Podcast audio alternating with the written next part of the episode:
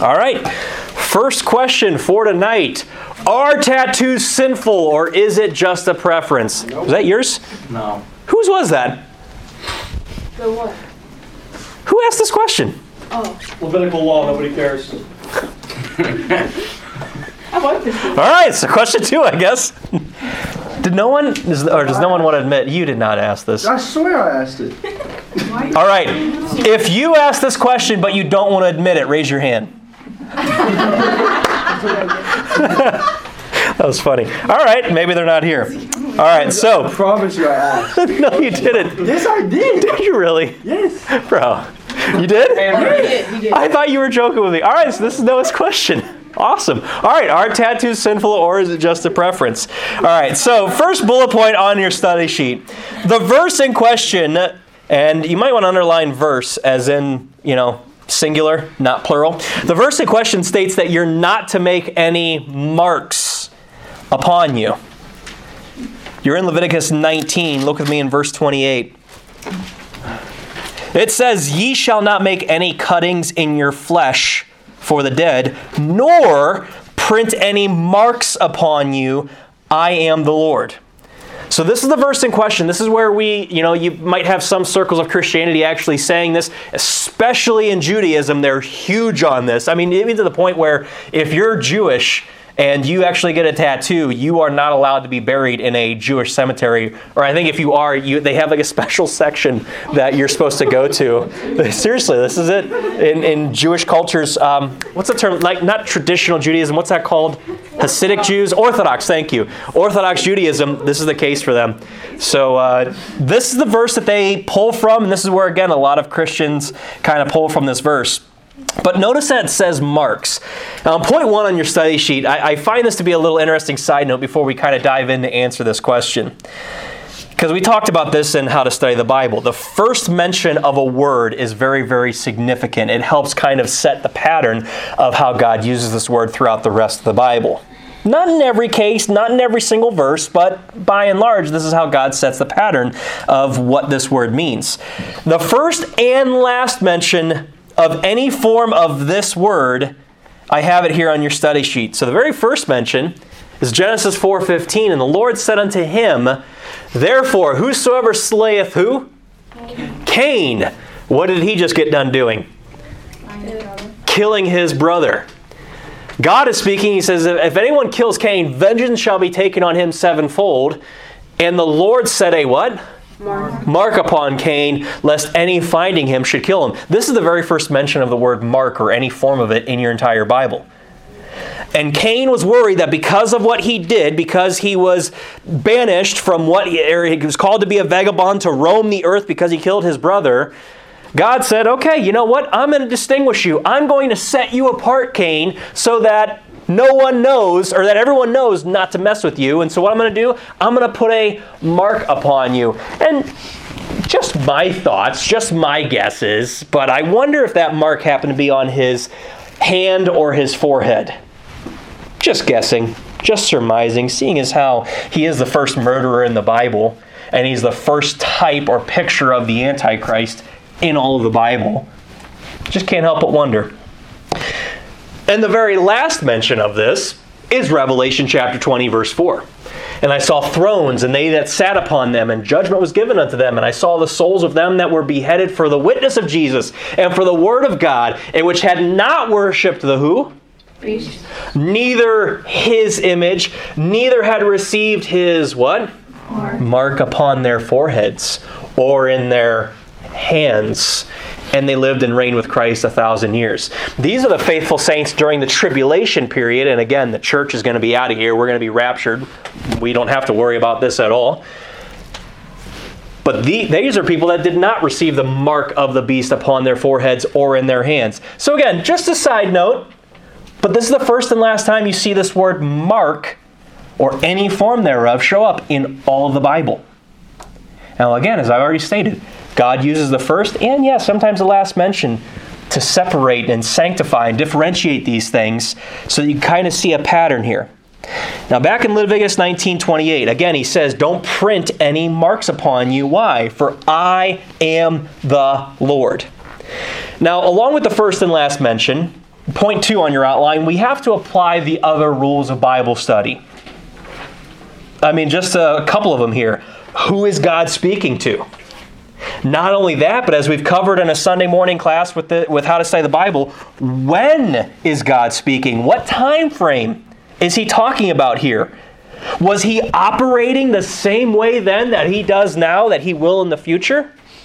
All questions considered. Are there any other passages that back up this verse?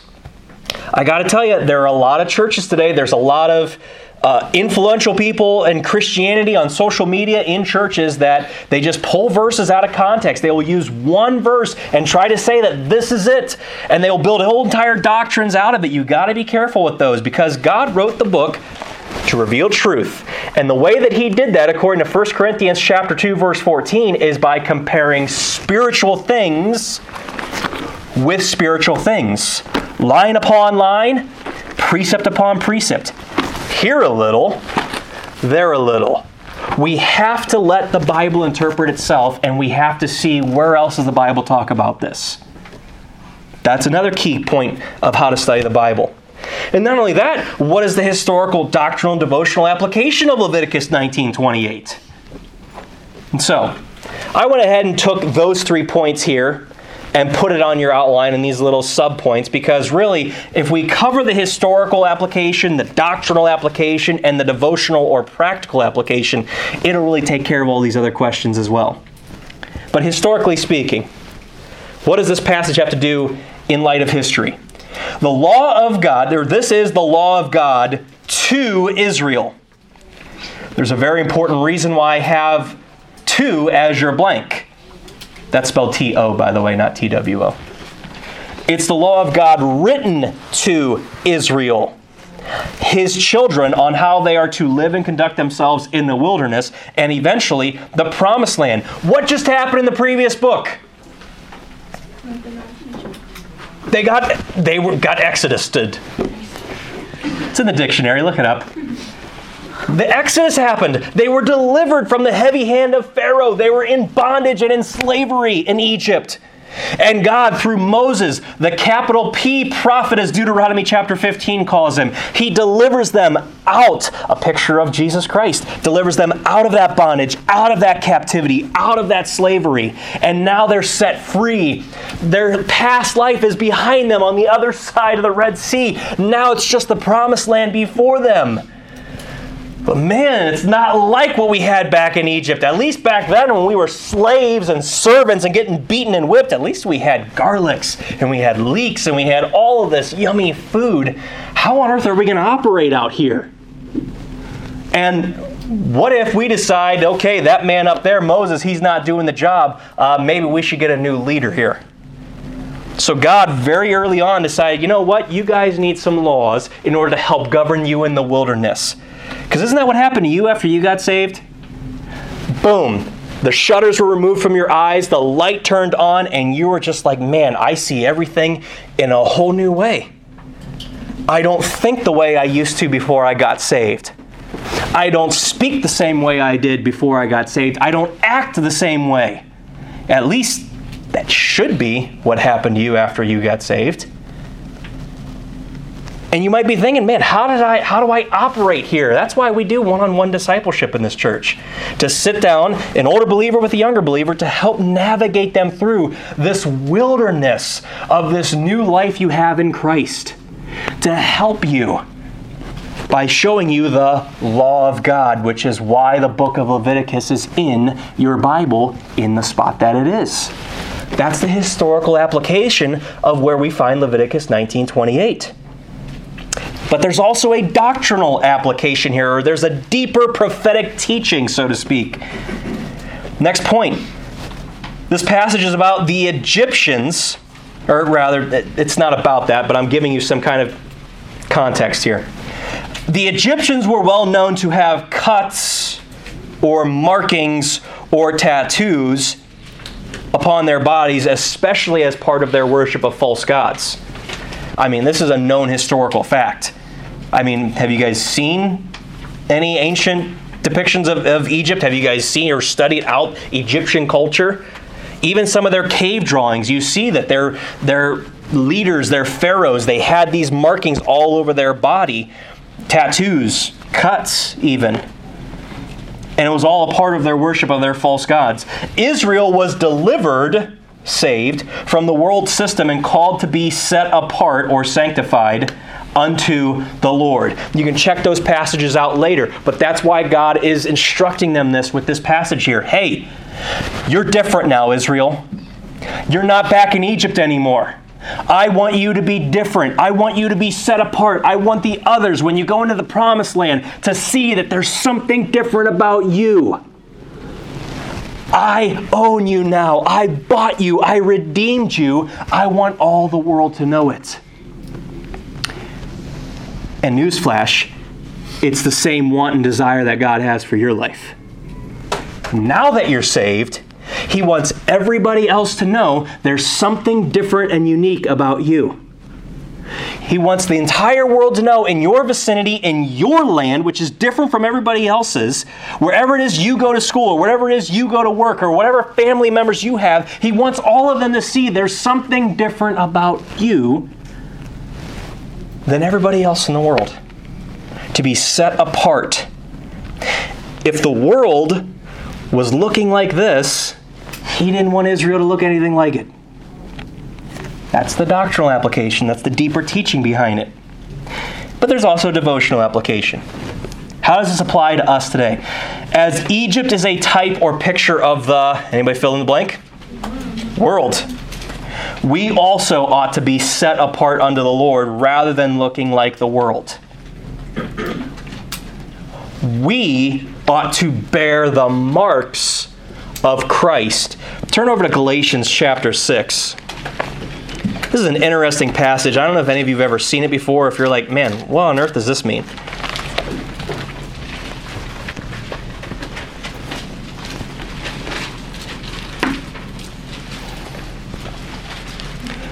Galatians chapter 6.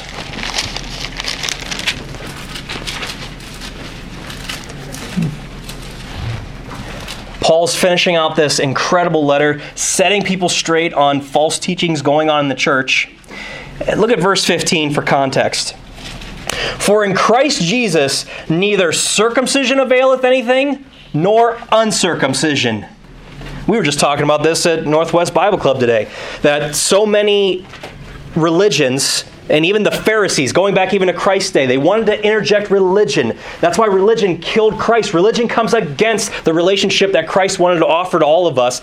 And even after Christ, these same guys, these same Pharisees, wanted to interject their religious good deeds, their religious works, into the finished work of Christ on the cross. Nothing's changed 2,000 years later.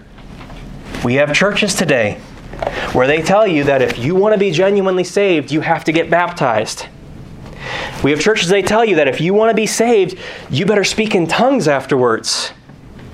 We have churches they tell you that if you want to be genuinely saved and proof that you are actually saved is that you will do good works afterwards. Otherwise, nah, you were never saved to begin with.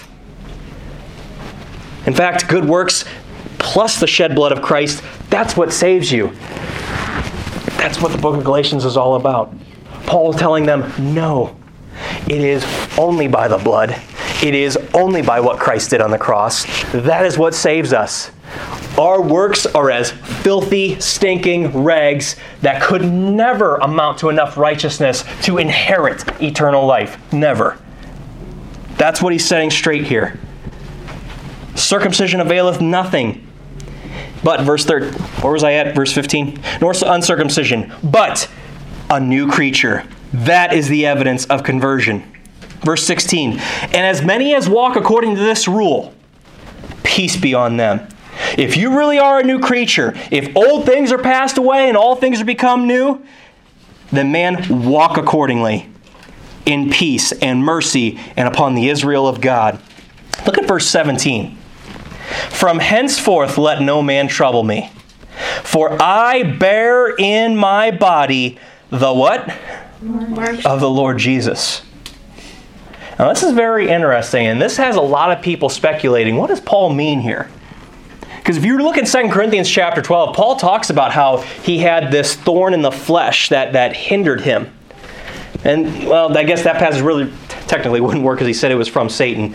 But there was some that was definitely wrong with Paul, and whether he got it from what we're going to look at here in a couple of passages, uh, one thing is for sure, either way, whether it was sent from Satan or allowed by God, in other words, uh, these marks of the Lord Jesus Christ, you know what it shows? You know what it demonstrates?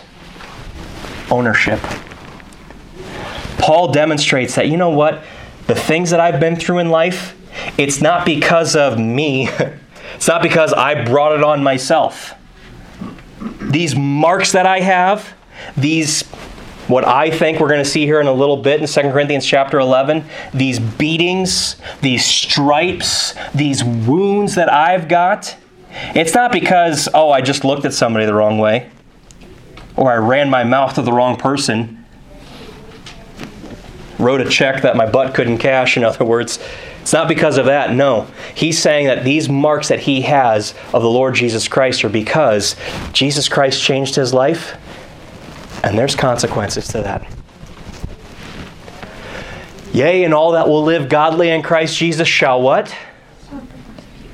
Suffer persecution. Turn over to 2 Corinthians chapter 11, just a few pages to your left.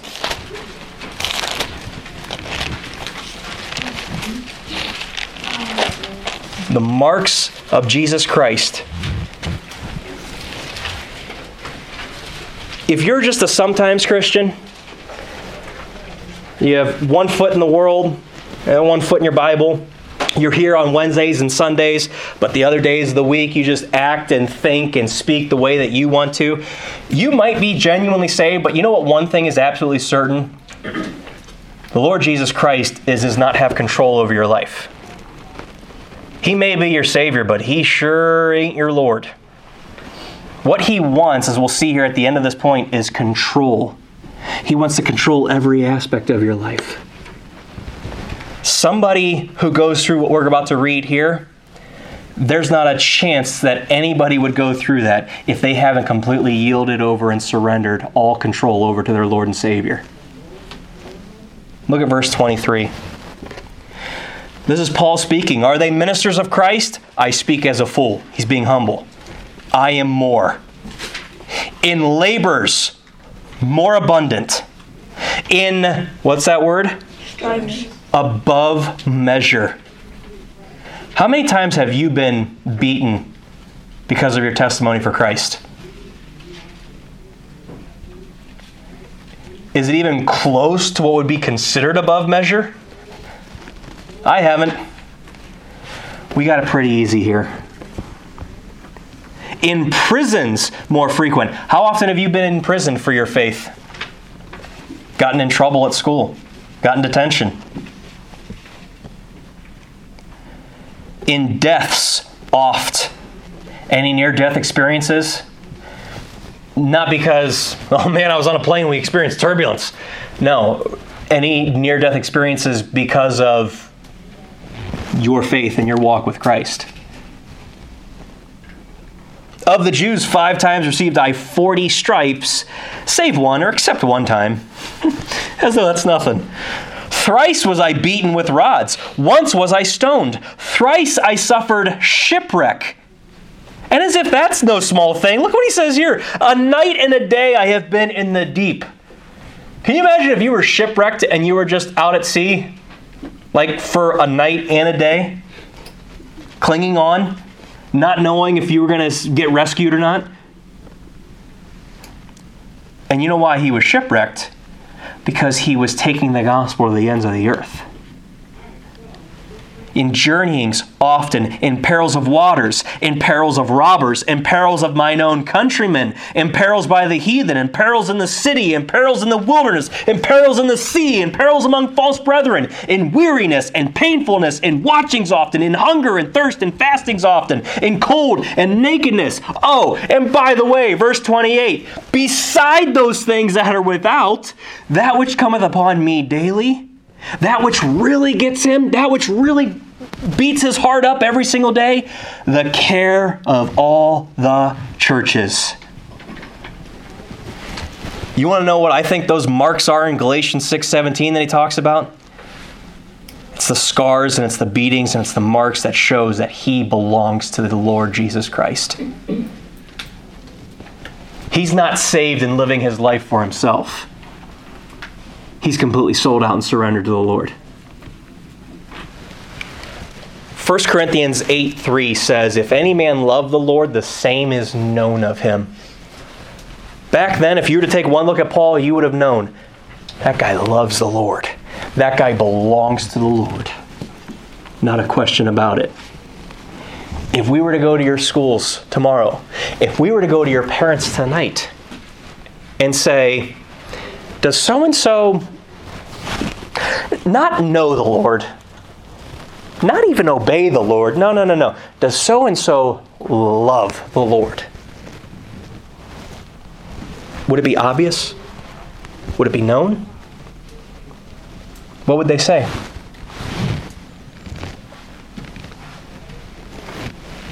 That's the devotional application.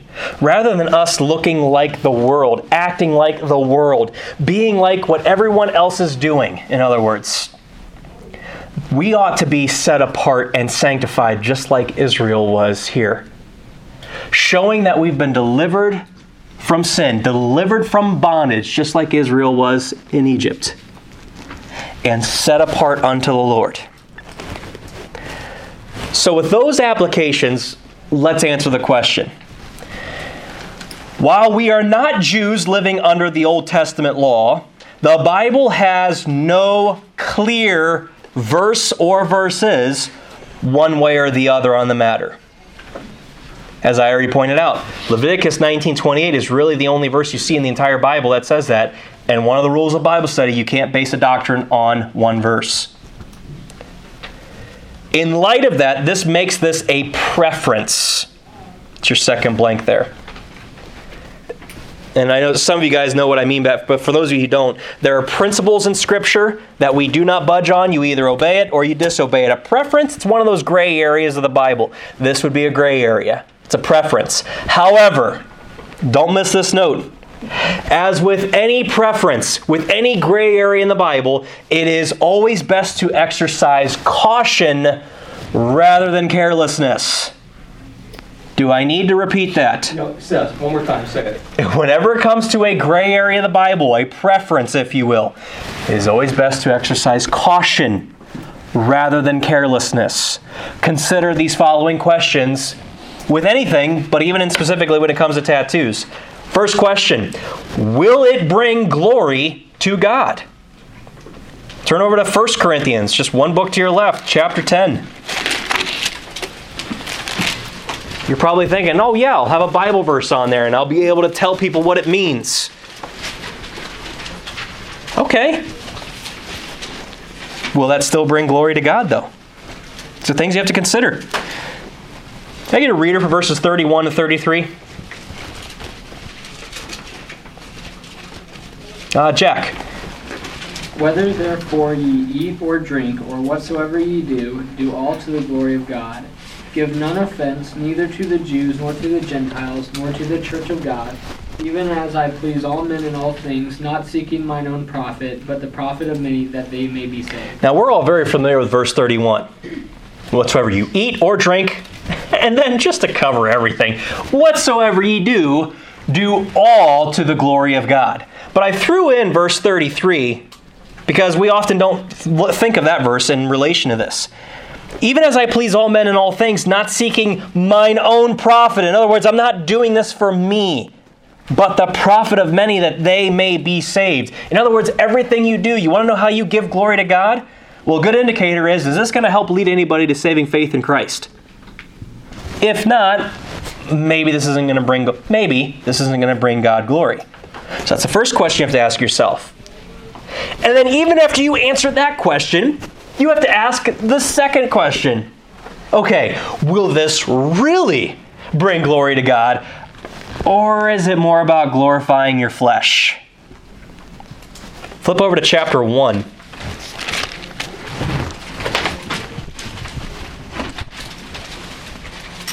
Chapter 1, verse 29. Read it for that one. Short and sweet. Alex. That no flesh should glory. glory- Yep. That no flesh should glory in his pres- presence. How much flesh? No. No flesh.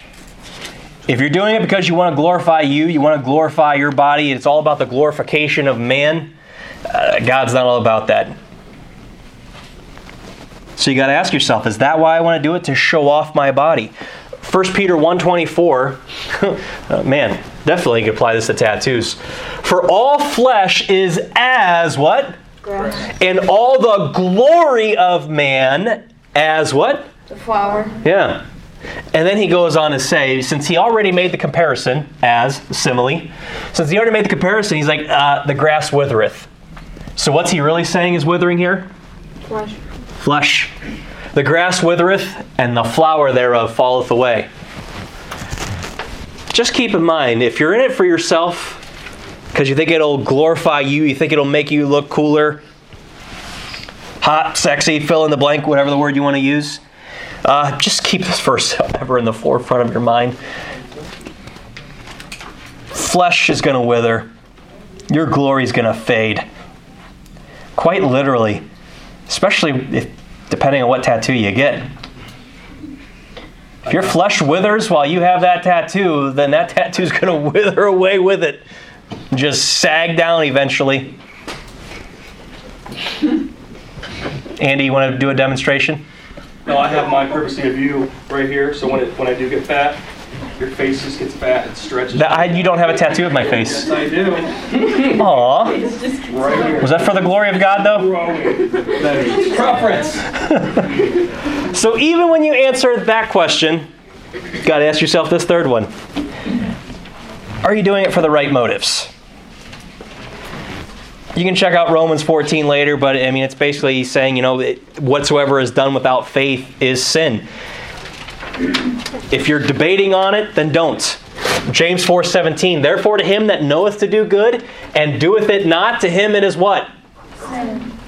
These are verses that are talking about your conscience. These are verses that help you with those gray areas in the Bible. Maybe you could give a rip. Maybe you're like, I'm never getting a tattoo. Well, what other gray issues or preferences do you maybe struggle with or battle with? Use these verses to help answer that question. Are you doing it faithfully? Are you, are you doing it in faith? Faith cometh by hearing, and hearing by the. So you better be seeking out what the Bible has to say about it. But even at the end of the day, if you know ah, you know what? It's not going to bring glory to God. It's all about glorifying my flesh. I'm not doing this for the right motives. And I'm going to go ahead and do it anyways. Well, if you do that, then it does become sin. So, to answer this question, if you said no to any of these three above questions, in that case, then it is sinful based upon the scriptures shown. You guys understand, getting a tattoo inherently, it's not sinful. However, if you answer no to any of these questions we just looked at, then it is becoming sinful because now you're violating your conscience. And, I guess, violating Scripture as far as bringing glory to God. Any questions on that? Thoughts, comments, concerns, criticisms? When you getting yours? I'm getting a tattoo of my face on my face, only slightly off center, and then I'm going to stand outside of 3D movie theaters so I can ruin people's lives. Oh, please do. Can you imagine people who still have the glasses on? That would be amazing. No, it's a joke by a comedian, but thanks, Heather. Now I can't take credit for it. if Steven's listening, he's laughing right now. All right, second question. Question two. When pursuing something that can have a big impact on the course of your life, I guess I should have said my life, on the course of my life, how can I know whether God wants me to or not? How do I know if it's His will for me?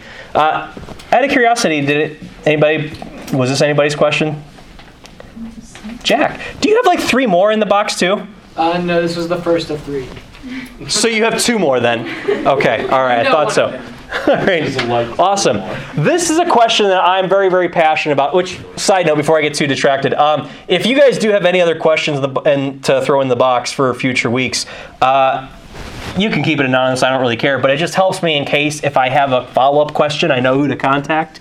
So go ahead and put your name down. I'm not going to laugh at you or giggle. what a stupid question. So it's all good. Except the tattoo one did make me giggle a little bit. Kidding, bro. Kidding. Kidding. It was awesome. I didn't ask you. Good question. It was good. All right. All I you. Then who did? It was probably Ben. Ben, that was your question, wasn't it? All right. So this is a question I'm very, very passionate about because, honestly, you know, especially for those of you who are seniors, this is huge. Because the very next couple weeks of your life and, and decisions that maybe you've already made, this could determine the course of the rest of your life, depending upon what you choose. And for those of you who are juniors, who are even contemplating, man, my senior year is coming up, uh, and it's going to be here before I know it. What am I going to do after graduation? That's huge. And maybe it isn't necessarily, I mean, still big impact, but maybe not like, you know, career wise or college wise, but maybe you're talking with that guy or you're talking with that girl. Anything, fill in the blank. How do I know if this is God's will? So, uh, man, I'm really excited to go through the rest of these. So again, keep these study sheets. We're not going to hit every single one of the, the verses that are on here, but take these home. Relook at some of these verses. The verses we don't look at, look them up yourself, and really even probably find a place that you can write these down in your Bible because I really want you guys, and all of your leaders are in agreement, we want you guys to be successful.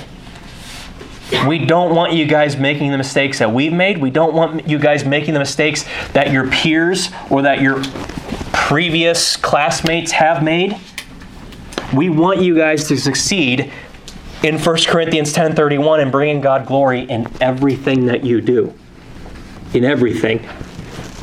So when it comes to this this concept of pursuing something that's big that's going to have an impact on the course of your life and knowing whether it's from God or knowing you know what God's will is, please pay close heed to this. All right, so first bullet point here. As it pertains to the will of God, there are seven things that God specifically records in the Bible that he says are his will for us. Because this question does have to do with that. What's God's will for my life? Well, what does the Bible have to say? Who cares what I have to say? What about God's Word? And there's actually seven areas where it talks about God's will. I put John 13, 17 in parentheses there because a lot of you guys, I'm going to spout some of these points and these verses, and you're like, yeah, I know that verse. But you know what John 13, 17 says? If ye know these things, happy are ye if what? You do them. One of the biggest problems in Christianity, and especially high school age, is that, yeah, I know the Bible. Yeah, I know the Bible. I grew up in this church. I, I know all of the Sunday school lessons. I know all of the VBS lessons. I memorized all of the verses. I know these things. I know these things. I know these things. God doesn't say, happy if you know these things. Happy are ye if ye do these things. And please keep in mind, the time frame of the church age that you and I live in, according to Revelation chapter 3, is called the La- Laodicean church time period.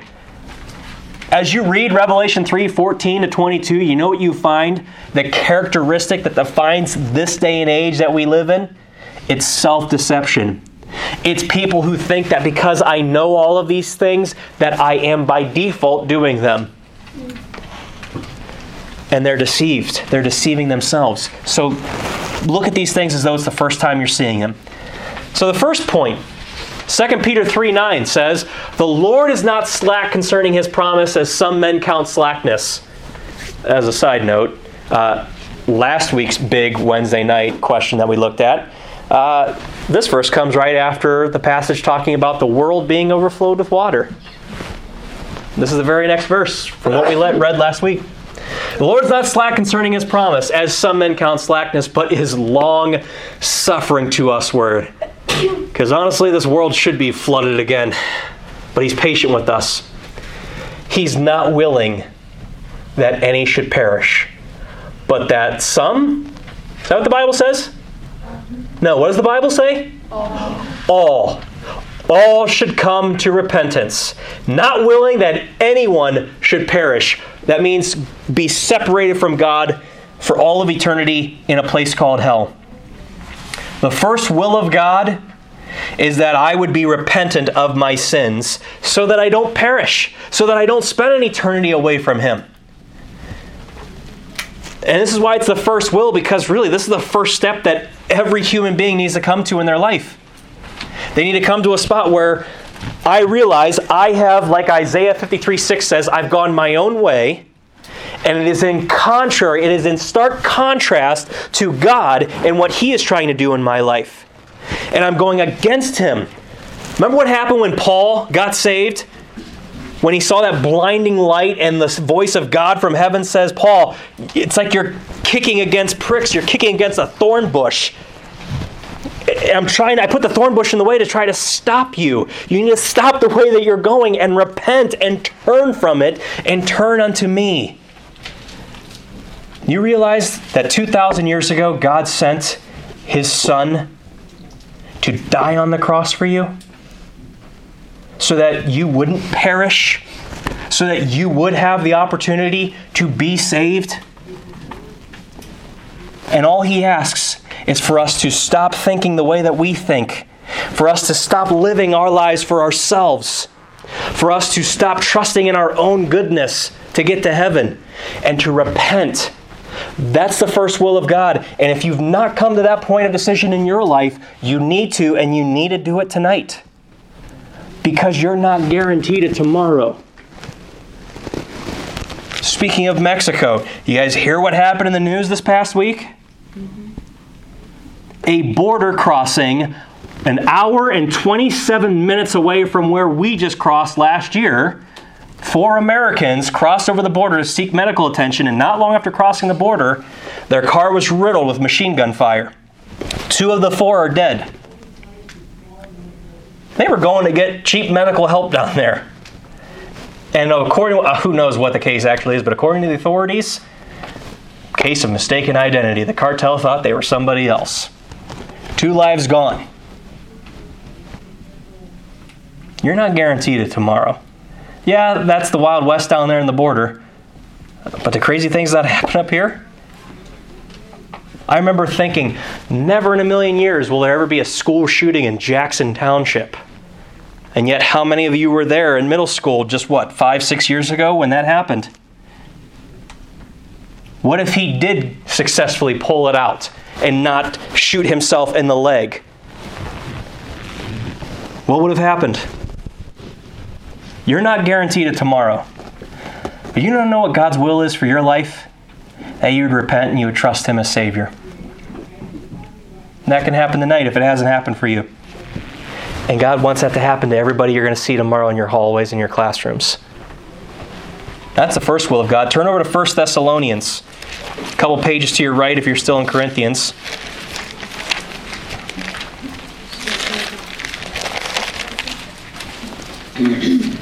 First Thessalonians chapter 4.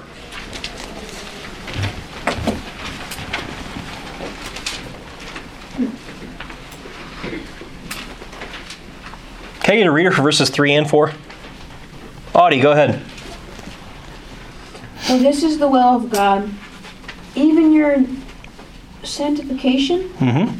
that ye should abstain from fornication, that every one of you should know how to pose, Possess. pos- possess his vessel in sac- sanctification and honor.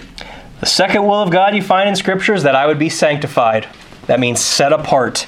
We already talked about that in the first question.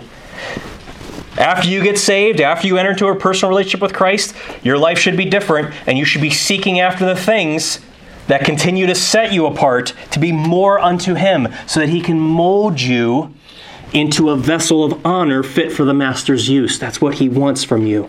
He wants control. Point three.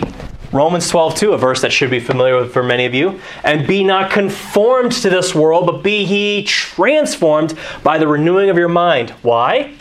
That ye may prove what is that good and acceptable and perfect will of God. The next will is that you would not be conformed to look like this world. That kind of goes hand in hand with point number two. But again, the Bible says He doesn't want us looking like everybody else. He doesn't want you sounding like everybody else. Doesn't want you thinking like this world thinks. I'm telling you guys.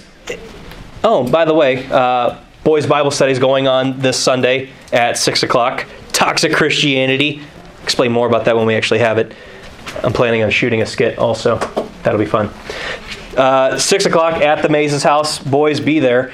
But I was even just thinking about, like, just with certain things about this dating relationship study we're doing on Sunday mornings and even just the guy study. You guys realize that there are so many things that have been pumped into your brain from the world about things like dating and what to do in dating and what not to do in dating that so much has been just pumped into your brains. And some of you might actually think that it's become acceptable in the norm and you don't even realize that no, that's actually the world system and Satan feeding your brains, saying that this is okay, that isn't okay. And that's what, those are things that we're going to uncover both in this guy study and as well as in the dating relationships class. But we should not be looking like this world. We shouldn't be thinking and acting like this world. It's not his will. Fourth thing, 1 Peter 2 13 and 15, you can look that up later, but it's basically saying that I would obey authorities that God has placed in my life your parents, your teachers, your leaders. That I would obey the authorities God has placed in my life. Again, you check that passage out, it talks about the will of God. That's His will. It's also His will. You guys are in 1 Thessalonians. Turn over to chapter 5. Look at verse 18. Somebody give me a reader for that one. Rose. Um, in everything give thanks, for this is the will of God in Christ Jesus concerning you. In some things, every word matters. What does it say? In everything. Yeah, but that guy broke my heart. In everything, give thanks. Yeah, but my friend ruined my reputation. In everything, give thanks. Yeah, but life really sucks right now. Probably does. In everything, give thanks. You still have breath in your lungs. It's another day for you to give glory to your King. And He loves you immensely. No matter what you've been through or what you're going through or how you're feeling. It's hard to give thanks when things are sucking. But you know what it's doing? Points one through four setting you apart, making you less like this world, making you more like His dear Son. That's why we go through the pain that we go through in life. It's for those things. So, point five, that I would live a life of thankfulness.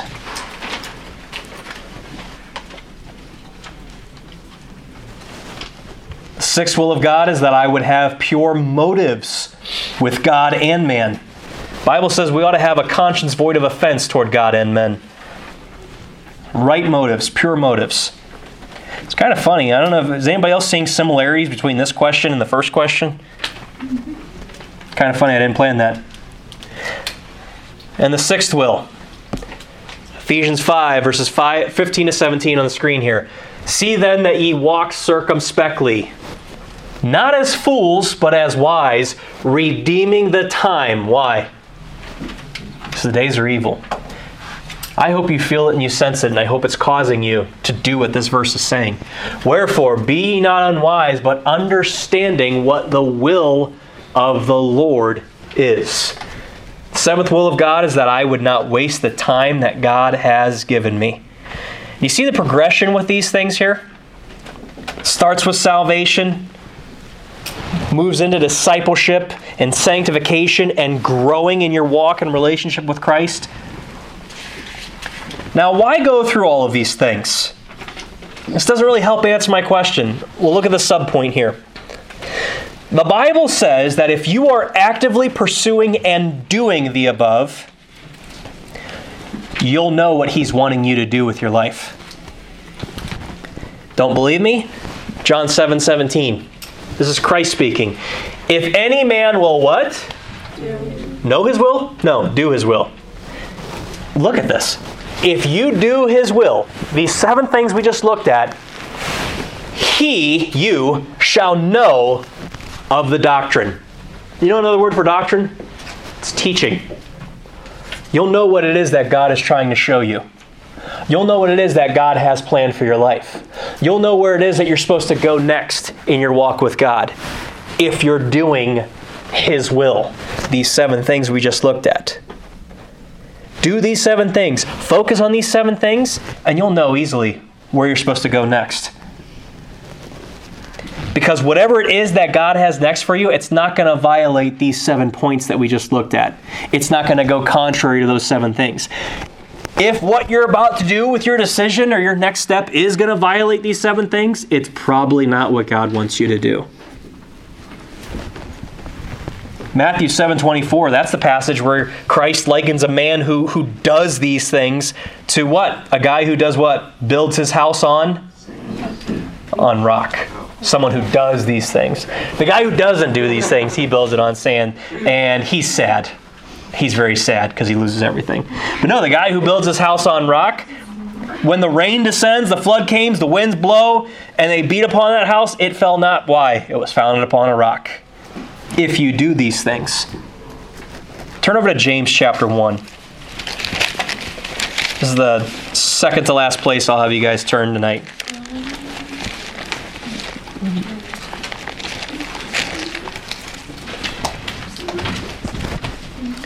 Oh, this chapter is just jam packed with goodies. Yeah, Audie. Is that New Testament? Yep, it's towards the end. If you go to Revelation, and work backwards a couple books, you should be able to find it. Or you can look on Alex's book. James chapter 1, verse 22. Follow along with me, verse 22. But be ye doers of the word and not hearers only. Again, you guys know this passage, you know these verses. Look at it like it's the first time you've ever seen it. Be ye doers of the word and not hearers only, deceiving your own selves. In other words, if you're only hearing this and it's going in one ear and out the other because you know these verses and yeah, I'm already doing that. Get to the get to something new that I haven't heard before. Okay, if that's your mindset right now, you're deceiving your own self. And you're not going to get anything out of this, and you're probably going to make a horrendous decision with whatever your next step is concerning this big life change. Verse 23 For if any man be a hearer of the word and not a doer, he's like unto a man beholding his natural face in a glass. Picture here wake up tomorrow morning and go look in the mirror. Look at yourself in the mirror and say, I look good, I'm ready for this day, and then walk right out the door. We should do that. That would be fun. We need to have an overnighter, probably this fall. We need to have an overnighter, and then we all need to take pictures of ourselves the very next day. And then use this as a word picture. It's happening. We're doing it. All right. But think about it. Would any of you guys do that? No. Would any of you guys choose to do that? I don't even look at it. All right, Mason, go in the hallway. I'm just kidding. Just kidding. Lucky you. You're the bathroom. You can't get out of the bathroom without looking. All right. All right, sibling squabble later. But interesting. I do want to hear the rest of that story. That's anywho. None of us would do that or choose to do that. So why would we do that with God's word? Where we look into the mirror of God's word, the perfect law of liberty, and the Bible's calling us out that we're only hearing these things and we're not doing what he's wanting us to do, and then we do nothing with it. That's the same exact mentality he's saying here. Verse 24 For he beholdeth himself and goeth his way, and straightway forgetteth what manner of man he was. But, and don't miss 25. Whoso looketh into the perfect law of liberty, these seven wills of God for your life, when you look at these things and continue therein, do them, put them into practice, be intentional with them every single day of your life. Do a self examination check. How am I doing on will number three, will number four? Examine these things to see if they're in your life and continue therein. He, being not a forgetful hearer, but a doer of the work, this man shall be blessed in his deed. You want to know what decision to make next in life? Do these things and you'll be blessed. Do the will of God and you'll know what He wants you to do and you'll be blessed. So that's the first point on it. The second piece of advice from the Bible I would give on that, this kind of covers what we looked at the last two Sundays. Seek a multitude of counselors. Now, for those of you who don't remember, and maybe you need to go back and check our podcast out on what we were talking about on Sunday mornings with biblical relationships and friendships, we were talking about three types of friends to have. You have Paul's who are kind of like mentors, older, more established in their walk. You have Timothy's who are younger in their faith, you know, younger than you, not as far along in their walk as you are. And then you have Barnabas's, a peer to peer group. Now, when it comes to seeking a multitude of counselors, I would advise you, and I believe the Bible would back me up on this, that you probably shouldn't go to Timothy's and Barnabas's. Get the advice of your best friend. But if you really want direction on where to go with your next decision of wherever God's leading you, of what God's will is for your life, you want to seek those who are farther along in their walk than you are. And we don't have time, but oh man, if there's a passage you want to check out later tonight, it's 1 Kings chapter 12, verses 1 and 19. So underline that, star that, put it in your phone if you need to. Look at it before you go to bed. You'll hear about a king as he came into power was wondering, what do I do with these people who are under me? So he goes to two groups of people. One are mentor counselor types, and he gets their advice, and they're like, hey, be like the Lord, be long suffering with how you deal with these people. And then this king went to the younger folk. He went to younger people. And they said, no, double down. In fact, I can't remember. I'm going to butcher the phrase. You'll see it when you actually come across it. But he says that uh, it goes. He kind of compares it to, "Hey, your reign should make your dad's reign like your small little finger." He's like, put these guys under heavy tribute and crush them. And the Bible actually says that this king decided to go with the younger council instead of the older council. And Israel, the entire nation, suffered as a result of it. When you're seeking counsel on what to do, yeah, you can ask your friends' advice, but I'm telling you, you want to seek people who have experience in the area, who have life experience in the area, who have made a mistake or two in their life that can tell you and warn you against making the same thing that they did. Seek a multitude of counselors. Paul's. Because in point one, the Word of God and people will take you. Wait. The Word of God and people will take you to the Word of God. I'm going to be 100% honest. I have no idea what on earth I meant there when I put that on the study sheet. But let's go to the Bible, anyways. Psalm 119 24. The chapter in the Bible, it's the longest chapter in the Bible. Every single verse is about the Word of God. Thy testimonies, another phrase for the Word of God, also are my delight and my what? So go to people who will direct you to the Word of God. Go to the Bible that will direct you towards more of the Word of God. I think that's what I meant by that. Last week was a blur. Next point Proverbs 11 14. Where no counsel is, the people what? But in the multitude of counselors, there is safety.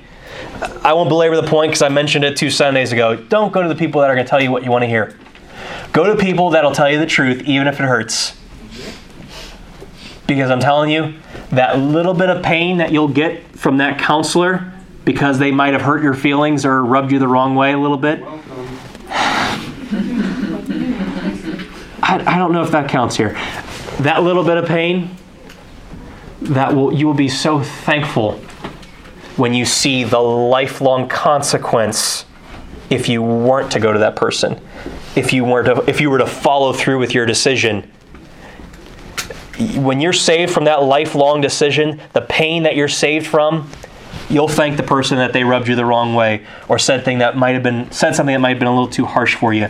Because in point two you'll fall if you don't go to multitude counselors. But you'll be safe if you do so whatever this this big step is or what's next for you seek a multitude of counselors on it Pause. ask what their thoughts are point three because counselors help reveal true intentions or purposes you can even put in motives there if you want Counselors help reveal true intentions or purposes behind your potential decisions, causing you to see the consequences behind every decision.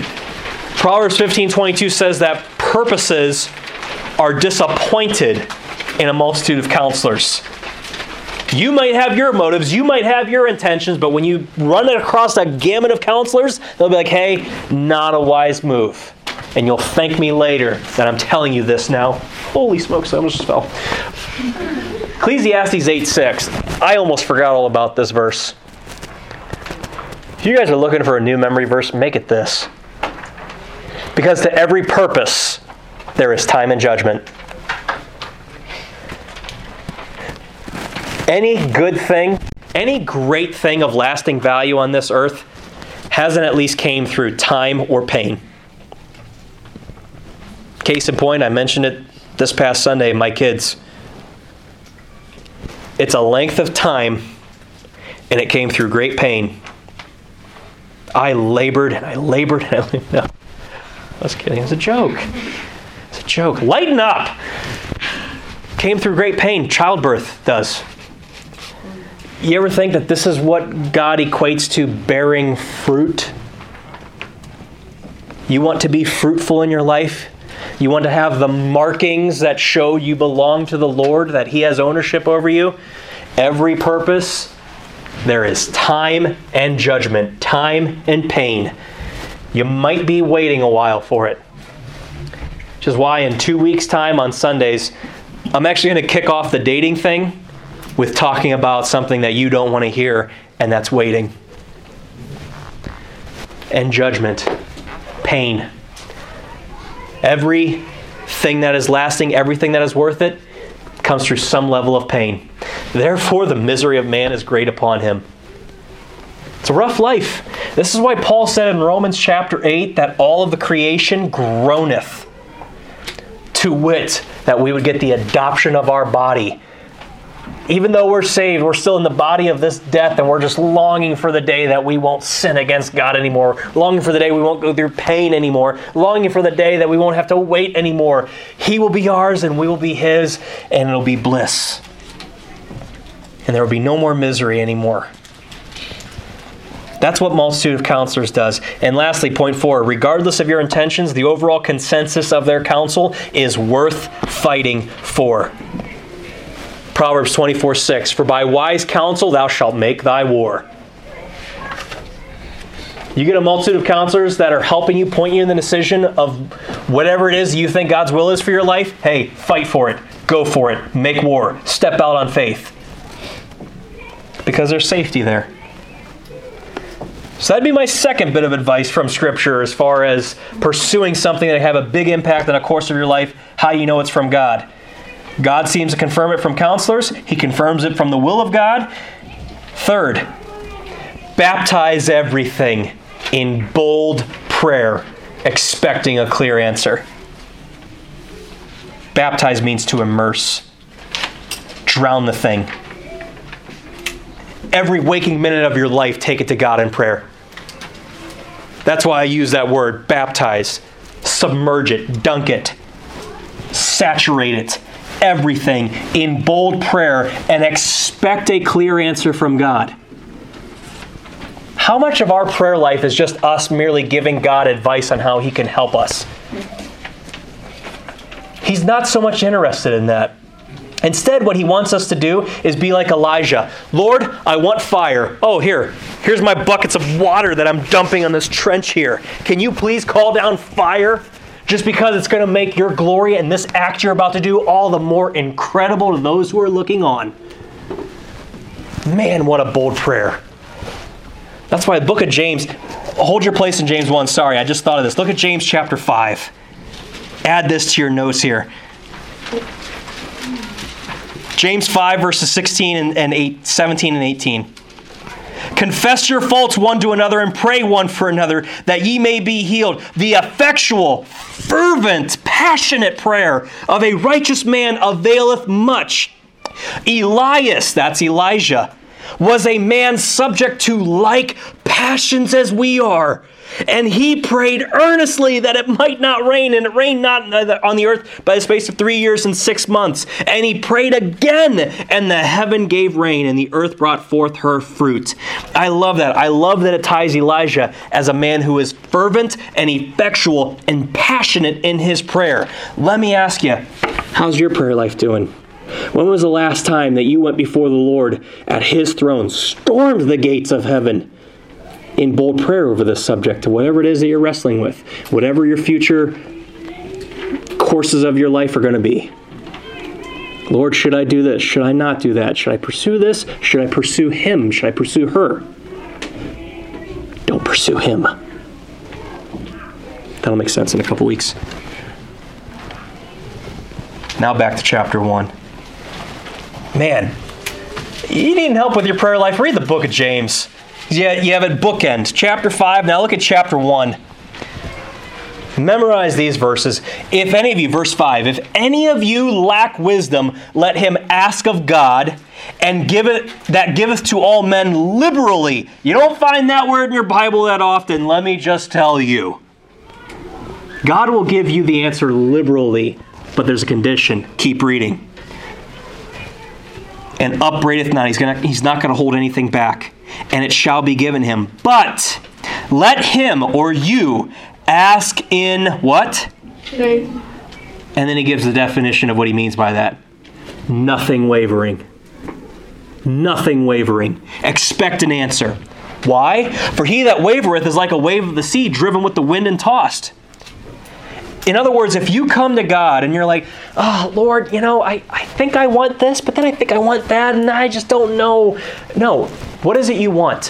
Whatever it is you want, go to Him boldly, and He'll make it clear to you. No, you know what? That's not for you right now. Or that's not for you at all.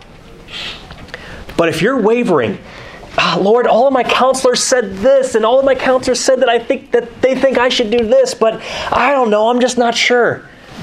If you're like that, verse 7 For let not that man think that he shall receive anything of the Lord. If your counselors are confirming something for you, if the will of God, you're in the will of God for sure, and you know based upon the Spirit of God who lives inside of you, He's telling you to do this, when you baptize it in prayer, you better be bold, you better not waver, and you better expect a clear answer from God. Last passage, turn over to Job 42.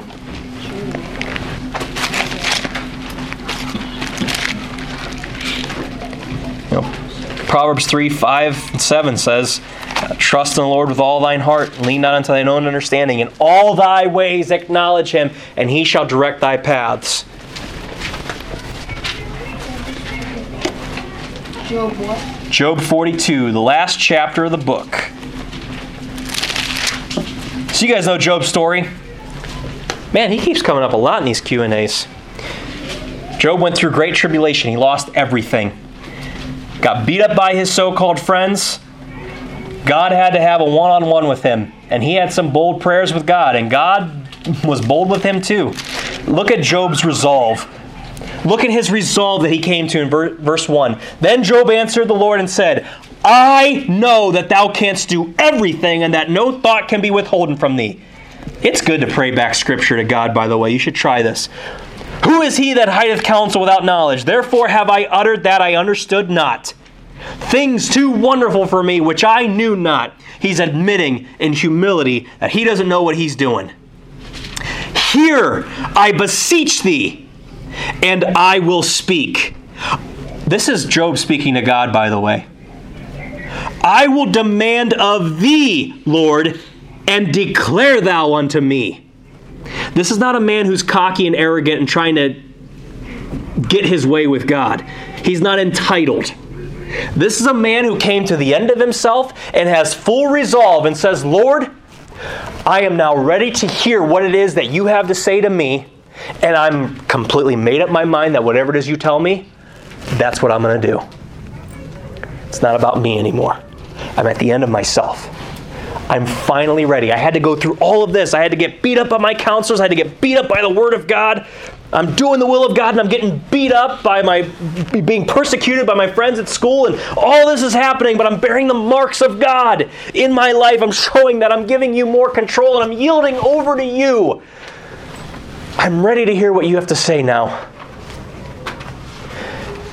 And whatever it is you tell me, I'm going to do it. That's what he's saying. I have heard of thee, verse 5, by the hearing of the ear, but now mine eye seeth thee. Wherefore I abhor myself and repent in dust and ashes. So, whatever it is, as far as the next step for you, where God's leading you, you want to know how it's the will of God? Immerse the sucker in prayer. Be bold with God and expect a clear answer. And lastly, live every day recognizing your deadness and let Christ live his life through you told you guys this theme and concept is going to come up again again and again ever since Romans chapter 6. Your life is not your own. If you just wake up every single morning and set your affection on things above and not on the earth, as Colossians 3 1 and 2 says, because ye are dead and your life is hid with Christ.